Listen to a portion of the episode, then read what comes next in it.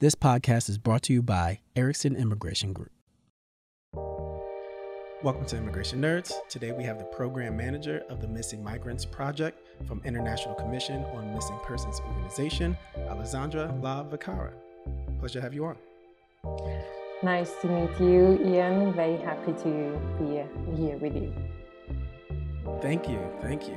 First, just give us a brief background on the Missing Migrants Project, what you do there, and the overall objective. Sure. The Missing Migrant Project uh, started officially in 2017, uh, but the International Commission on Missing Persons started working on the issue way before. Imagine that uh, in 2013 and 2015, there were two major incidents uh, that caused the death of many migrants in the Mediterranean. And those incidents, those shipwrecks, uh, triggered uh, a, sort of a public reaction, both from the state uh, and organizations' perspective. Um, the International Commission on Missing Persons decided to essentially bring the issue at the international community level.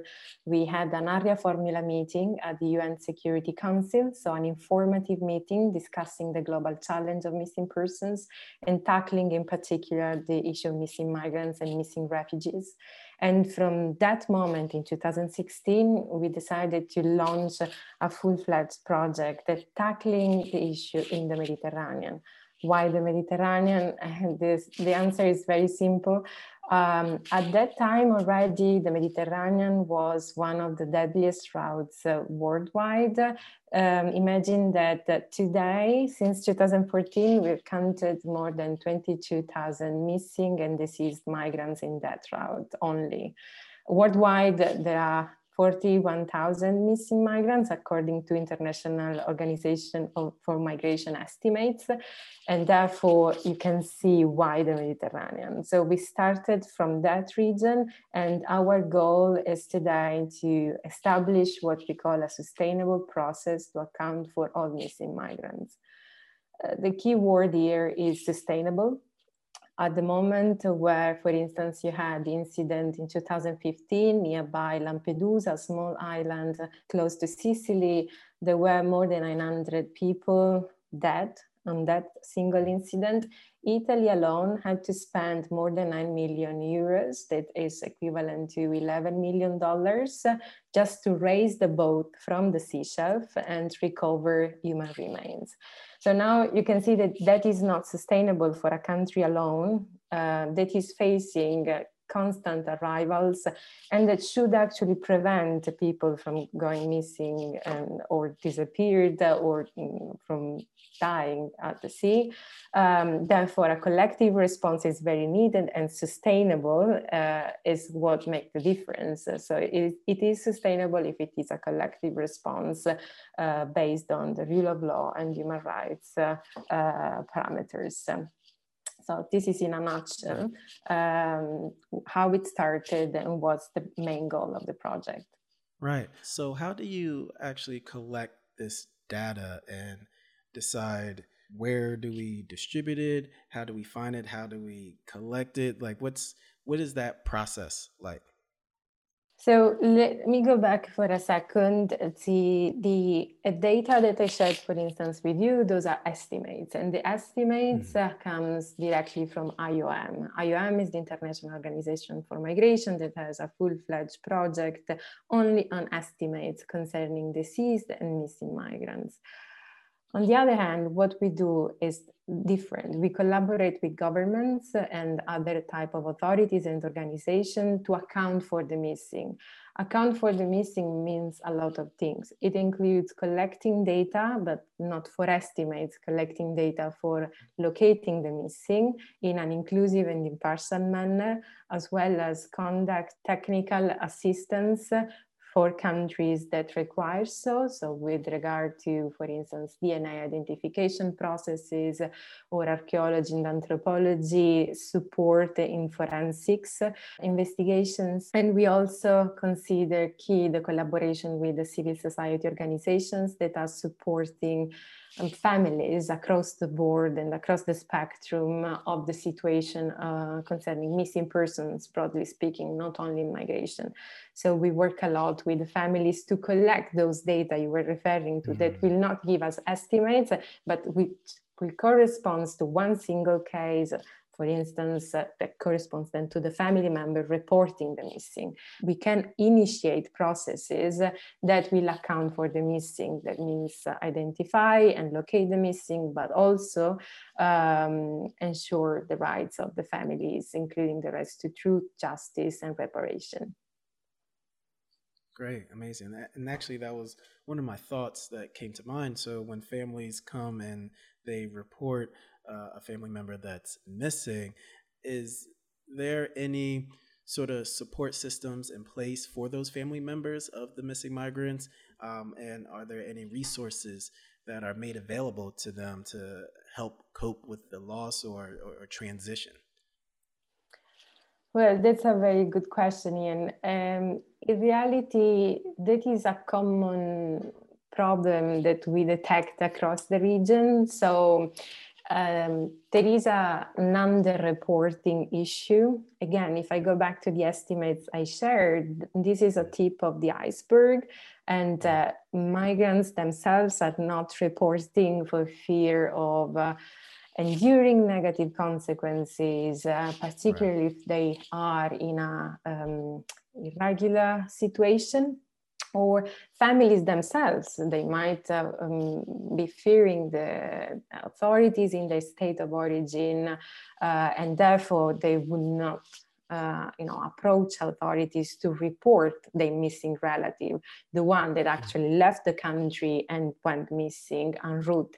So um, underreporting is a huge problem, and therefore there are coping mechanisms with this issue. We know that, for instance, in certain regions of the world, that the civil society organizations are supporting migrants across the journeys. In other areas, and for instance, this could be sub-Saharan Africa, it's more difficult, uh, it's more challenging, both for the geographical situation, but also for the challenging situation. So most of it it's in the desert, so the migratory routes are difficult per se, crossing a lot of countries, and with countries where the situation is not uh, stable and uh, where different uh, um, uh, traffickers networks networks are operating. So mm. it becomes challenging for those civil society groups to support migrants across the route. So therefore, despite the fact that those supporting safety net exist, they are not so much accessible to many migrants. And that's why we have the underreporting problem. I wonder, in your experience of just following the statistics and the data from different regions in the world, or what have you noticed to be one of the regions that are that have higher rates of of missing persons, and what were the causes? I know for maybe the last couple of years, there's conversations about like the Northern Triangle, right, and that was like a, a higher prevalence of uh, missing persons. So I was wondering what regions you found to be, have a, a higher cases of missing persons. Well, if I go back to what I said initially, for sure, uh, the the area where uh, actually, based on official estimates from the UN, where there is the most, the highest number, remains uh, in Europe, in the Mediterranean. If we look at the global numbers, 41,000 missing migrants uh, globally, but that counts for almost 5,000 in Latin America as a region. So you then see the underreporting scenario, because as you said, there are many unofficial reports and maybe many civil society groups that are collecting those reports of disappearances across the, not only the Northern Triangle, but even before uh, reaching that point. Uh, uh the, I think it's called the Darien gap uh, where essentially the Darien gap that is essentially being uh, the, the, the, very challenging point, not only from for migrants crossing in the Latin Americas, but also from Africa, traveling from there through various means, reaching that point and to get to the States at some point. So all those reports are not captured by official statistics at the national, regional, and international level. So although we say, yeah, it's the Mediterranean, then you do have very minimal estimates, not only from the Latin America perspective, but also if you look at the Asia context. It's like so diverse uh, and it's basically not detected in terms of numbers. And so we could already spot the problem here that is accessibility of data, of uh, uh, sources of those data, um, and also probably stable or unstable scenarios uh, where essentially the sharing of information is not possible or not so easy as in other contexts. Right. And I was actually on the site, and uh, from 2020, it was 3,800 recorded deaths. Uh, but in 2021, it was quite a drop in, in deaths to 1,300. Do you have any reasoning to uh, why such a more than more than half drop 2021 uh, versus 2020? Maybe something that's COVID related. What, what would you attribute that to? Concerning the drop of deaths, uh, again, this is a statistics that is shared officially by various agencies at international and regional level. However, again, the statistics as such doesn't depict the real problem. Uh, during the past year, there have been, if we look at the, where we are operating in the Mediterranean, again, there, are, there have been a lot of ghost shipwrecks. So meaning mm. that um, there are probably shipwrecks that are not even reported or detected. Uh, and uh, that doesn't mean that uh, um, people are not traveling or are not dying while traveling, unfortunately, but that there is no way that is detecting those uh, situations and those incidents. Um, then it's also true that uh, uh, migrants are trying to find any way possible to reach a point that uh, would provide them with uh, more stability, security for their families, social security, economic security. So the more challenging it becomes, uh, it, the more they will find a way to travel. It's not stopping a person to leave a country where there is war or where there is a situation that is no longer tenable from a, uh, you know, uh, from a personal perspective where you want to have a normal life uh, that is stable for your own family. So um, despite the restriction, that means that the restriction have made the travels and journeys more challenging, but they haven't stopped the journeys and by becoming more difficult, uh, the situations where pe- uh, people could go missing have increased. Hmm. Gotcha. Um, so, looking forward, what challenges do you foresee arising that would further impact the dangers of migration, as you were mentioning?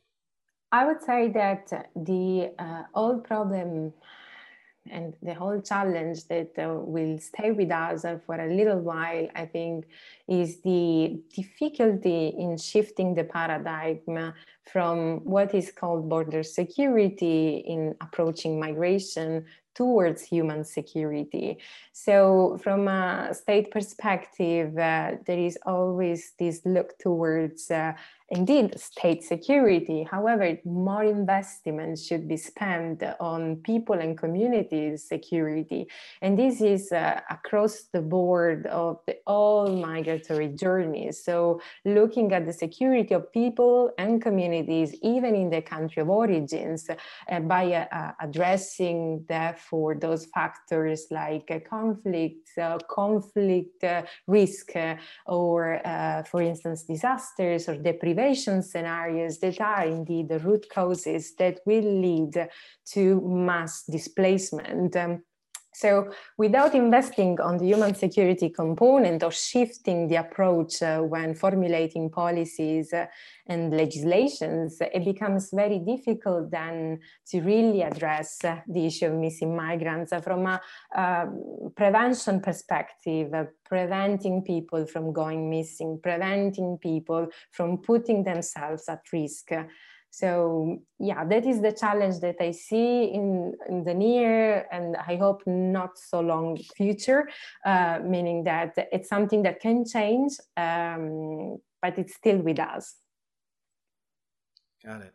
And definitely the work that you guys do in terms of collecting this data and working with different government entities to bring light to specific regions that are dealing with this at higher rates than others, and maybe some policy can come from it. So uh, they're definitely using your data for that. So, how could we better amplify the message of prevalence of missing migrants? And if those people who are interested in this initiative, what can they do to help? Well, certainly there are different actions that can be undertaken. Um, if we look at the macro level, uh, from a state perspective, I would invite the policymakers to review their policies, for instance, and uh, legislation in a way that uh, risks uh, or factors that would create those risks for migrants are eliminated. Sometimes those policies and legislation do embed these risks, and so they should be addressed at a more uh, individual level, certainly one thing is to approach uh, civil society organizations that are present at the local level and that are working closely with migrant communities for integration purposes, for addressing their needs. Um, and if there are any opportunity, certainly volunteer with them. That could be an, an option. Support them in various ways they offer or they request. Um, Another way would be also to look at the information you have and uh, seek for more information, have a global eye when uh, approaching the issue of migration, and therefore get informed would be my advice. And then certainly uh, there is an interest in addressing the issue of missing migrants from also an individual perspective, I would recommend to look at our website, uh, icmp.int, um, where people can get informed about the overall issue of missing persons, uh, but they can also take action and report a disappearance through our online inquiry center. It's a free tool where you can report a missing persons. However, it should be clear that we will not initiate an investigation because that is a duty that state authorities have. But based on our mandate, we can certainly facilitate uh, processes um, that will lead to accounting for missing persons, including missing migrants. We need people to be cognizant of families who are impacted by that and be able to have resources right for those families and at least an informational resource to tell those people who before they travel to their new area what are the dangers and risks associated with that. And that's the type of work that you guys do and uh, we definitely appreciate it. So i, I, I thank you. Thank you so much Follow Immigration Nerds on Twitter at IMM and Erickson Immigration Group on LinkedIn to join in the conversation. I'm Ian Gaines. See you next week.